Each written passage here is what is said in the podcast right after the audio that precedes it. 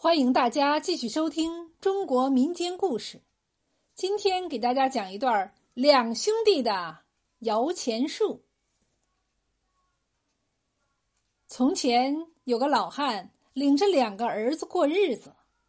老大老实憨厚，老二油滑。老汉死后，老二想把老大撵出家门，提出要分家。老二说。哥呀，我身子板不硬实，房子和地就都给我吧。你身板好，力气大，自己盖房子，开荒种地吧。老大说：“中。”扛了一把锄头，提了一把斧头，就上山了。在山上找了块避风的山窝，砍了一些树木，搭起窝棚，就开始开荒种地，种上粮食。吃用不尽的，就拿到镇里去换点钱。老二好吃懒做，不久就把家里的存粮吃光了，还卖田卖地。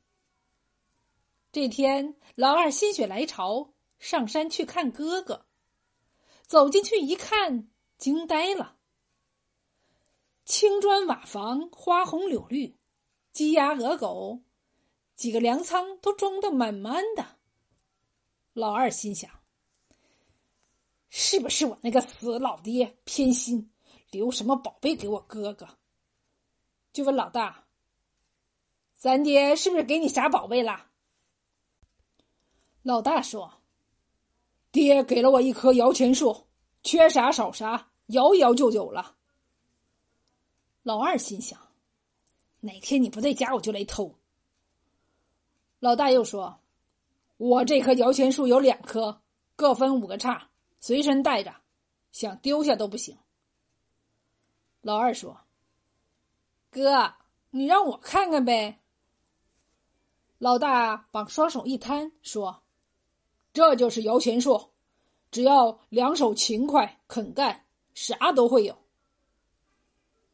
老二非常惭愧，从此以后一改以前的坏习惯。